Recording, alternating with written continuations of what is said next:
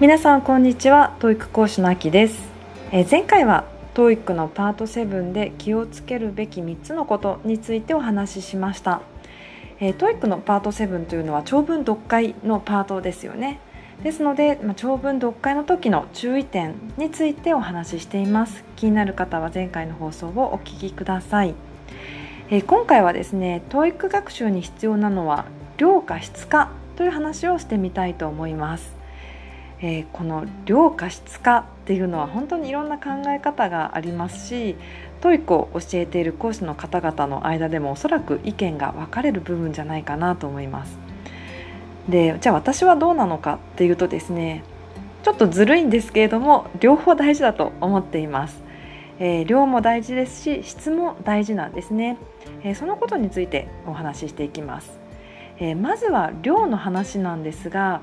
量をこなしてほしいと思う理由は全部で3つあります。もう絶対量をやってください。まずこれを、えー、声を大にして言いたい部分ですね、えー、まず1つなんですが、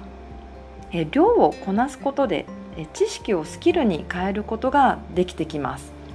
え特にですね初心者の方はまず量を意識してください。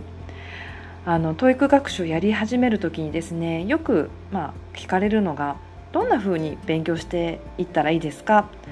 とかっていうのはすごくよく聞かれます。まあ、当然ですよね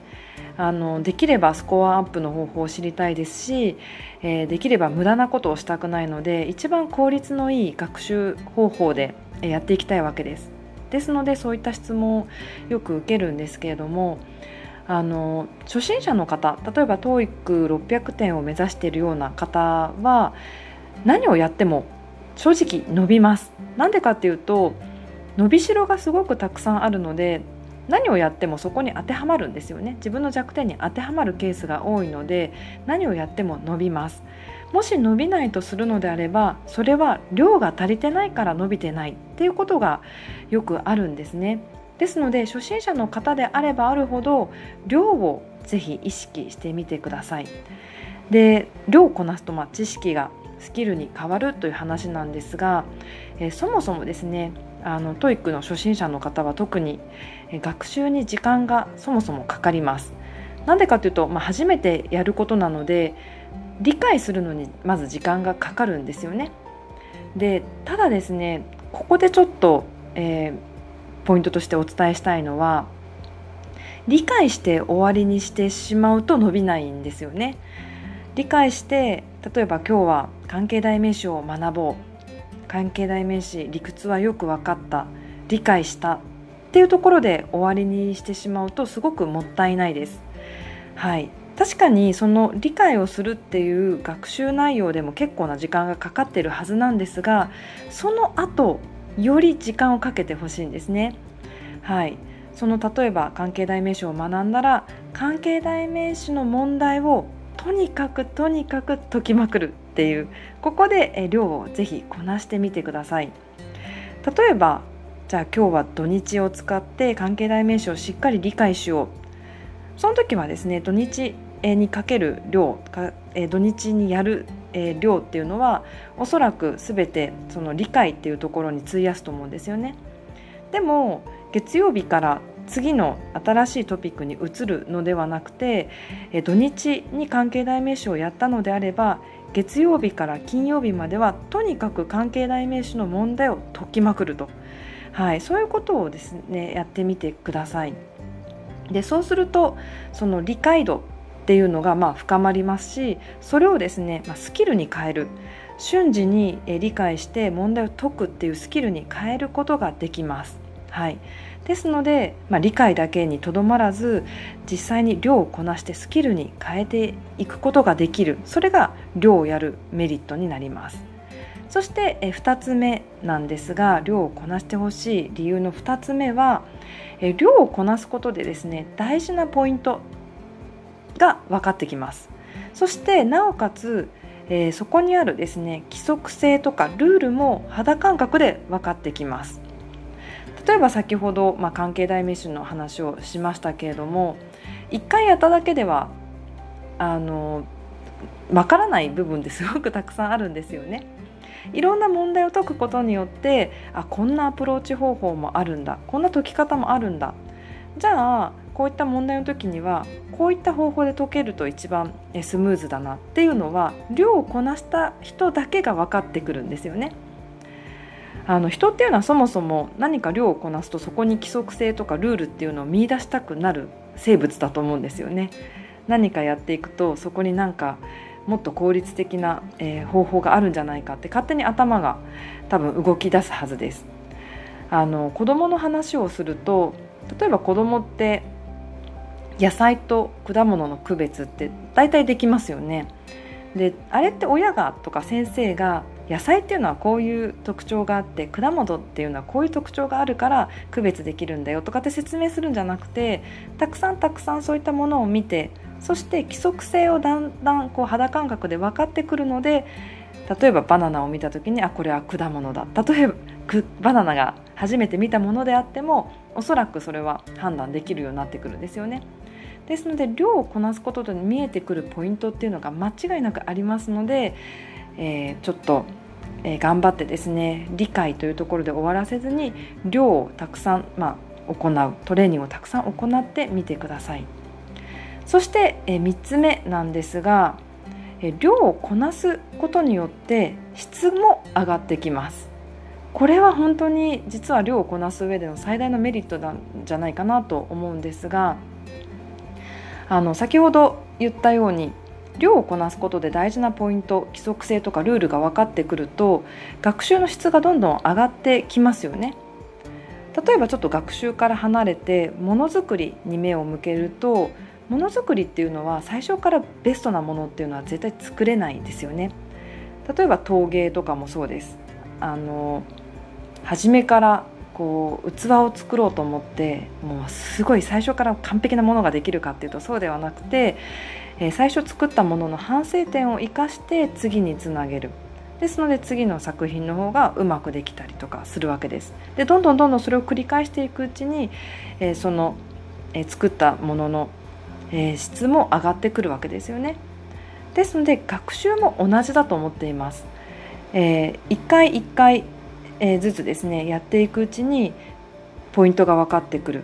反省点が分かってくる。そうすると次の取り組みの質も間違いなく変わってくるわけですよね。でですのでちょっとまあ矛盾した言い方になるんですけれども学習効率を上げたいのであればまずは量をこなすことっていうのが、必然的に大事になってくるわけです。あのいくらですね人がこれこの方法がいいよこれが一番最善だよと言ったとしても自分にそれが合うかどうかっていうのは自分がやってみないとわからないんですよね結局その学習のカスタマイズをできるのは自分だけだと思っていますですので量をこなすことによってこれは自分に適してるんだとかこれ今自分にとって必要なんだって分かるのは自分なんですよね。ですのでまずそこ量をこなしていくことによって、えー、自分に合ったですね学習方法がどんどんどんどん見つかってくる。そして質が上がってくるんじゃないかなと思っています。はい、ですのでそういった意味で、まあ、3つ今、えー、言いましたけれども、えー、量をこなすことで知識をスキルに変えることができる。量をこなすことで大事なポイントが分かってくる、まあ、規則性とかルールも分かってくる。そして最終的には量をこなすことで質が上がってくる。そういった意味でですね、え、まずは量をあのやっていくことが大事です。でただ、まあ、一番冒頭にも言いましたけれども量をこなすだけではまあ、どうしても補いきれないので質も考えていく必要があるんですね。ですのでちょっとまあここからは質の話をしたいと思うんですけれども、まあ、量をこなす時のポイントですね質っていう部分も考えていかなきゃいけないわけなんですが2つ大事なことがあると思っています、えー、単純にですね量をこなすだけではうまうまくならない、えー、上達しないので2つ意識をしてください、えー、1つは目的意識を持つということです、え、単純にですね英語を聞いていれば、え、聞けるようになるのかもう英語を大量にですね聞いていれば聞こえるようになるのかっていうとそうでもないですし英語をたくさん喋れば喋れるようになるのかっていうとそうでもないですのでまず1つ目は、え、目的意識を持ちましょうということなんですね何のためにその学習をしているのかっていうのをしたあのきちんと意識した方が量やった効果が出やすいです。あの例えばですね人っていうのはもともとこれは脳の構造というか脳の働きなんですけれどもあの目的意識これは何のためにやっているのかっていうのがわからないとその知識の吸収率っていうのは変わってくるんですね。例えば意味のないことっていうのは人っていうのはやりたくないわけですそもそも。家の中で傘を差してくださいと言ってもなぜですかって絶対言いたくなりますよね。そのなぜっていうのを脳っていうのは必ず知りたがります。ですので学習する際に何のためにやっているのかっていうのを意識しましょう。えこれはですね実際自分にも言えることなんですね。私自身にも言えることで、え数ヶ月前からちょっと私はジョギングを始めているんですが一向に速く走れるようにもならないですし、え長い距離走れるようになってないです。でなってないですって当たり前なんです。なんでかっていうとそもそも、えー、目的意識はですねなんで走るのかっていうその目的が健康のためという目的で始めたのであのまあ気づいたら早く走れるようになってた。気づいたら長い距離走れるようになってた。っていうことにはならないんですよね。当たり前だと思っています。はい。ですのでそろそろその目的意識を変えなきゃいけないわけですよね。例えば速く走れるようになりたいっていう目的意識に、えー、変えたらじゃあまずはタイムを測ることから始めようっていうふうに行動が変わってきますしもっと長い距離を走れるようになりたいっていうふうに目的を変えたらですねじゃあ速くじゃなくて長く走れるようになるためにはどうしたらいいのか。足の筋力をもうちょっと鍛える必要があるので筋トレを始めてみようかとか。ちょっとですねその、えー、目的に合わせたアプローチっていうのもおそらく自分の中で考えられるようになってきますよね。ですのでまず目的意識を持ってみてください。そして2つ目、えー、これもすごく大事なポイントなんですが、えー、まあ、量をこなしていくうちに質が上がるっていうふうに先ほど話しましたけれどもレビューをすることによって質が上がっていくわけですよね。その学習のレビューを必ずしてみましょう。これは自分で行うこともできますし、え自分で難しいのであれば他の人の手を借りて他の人からレビューをしてもらう。このレビューをすることによって量をこなしていくその効果っていうのが倍増するんじゃないかなと思います。あの例えばですね私の息子今小学校4年生なんですが字が汚いんですね。あんまり上手に書けないです字を。でそれをじゃあ量をこなして何万回って書いたとしてもきっとうまくはならないんですよね。でなんでうまくならないかじゃあなんで量をこなしてもうまくならないかっていうとそこにレビューがないからです。うまくなりたいのであればお手本と比べてどこがどう、えー、うまく書けてないのかっていうのをきちんとレビューする必要があるわけですよね。それをこなしていくことによって初めて量っていうのが生きてきます。学習においてもそれは同じことなんですよね。じゃあ英文を聞く。何の英文でもいいと思うんですがどこの部分が聞けてなかったのかっていうのをレビューしないと聞けない部分は一向に聞けるようにはならないので必ずレビューをする。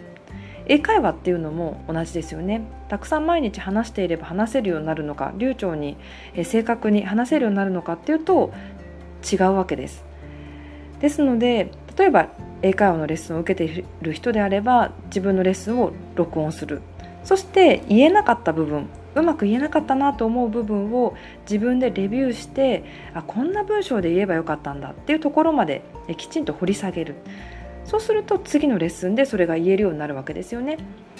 ですので、まあ、先ほども言ったかもしれないですが、えー、学習の質を上げたいと思うのであれば、えー、量をこなす。そしてそこにレビューを加えていくことによってどんどん質は上がっていきますのでよりですね密度の濃い学習へとつながっていくわけですね。はい、ですので、まあ、ちょっといくつか話しましたけれども量をこなす時のポイントっていうのは2つ目的意識を持つことそしてレビューを行うことということで、まあ、2つお伝えしましたここの2つが、まあ、質に関する話ですよね。はい、ですので、まあ、量をこなす単純に量をこなすのではなくてその2つをぜひ意識してみてください。で質が上がればですね自然と量も徐々に減らすことができるようになってきますよね。ポイントとしてここが大事だこの部分をきちんと押さえてればえ自分の学習は、えー、まあ効果学習効果はあるっていうふうに分かれば量をやみくもにこなすってこともなくなってきますので結果、学習の量っていうのも徐々にまあゼロにはもちろんできないですし極端に減らすことをすると効果が見込めないので量はやっぱりやり続ける必要はあるにしてもあの質を加えることによってより効果が、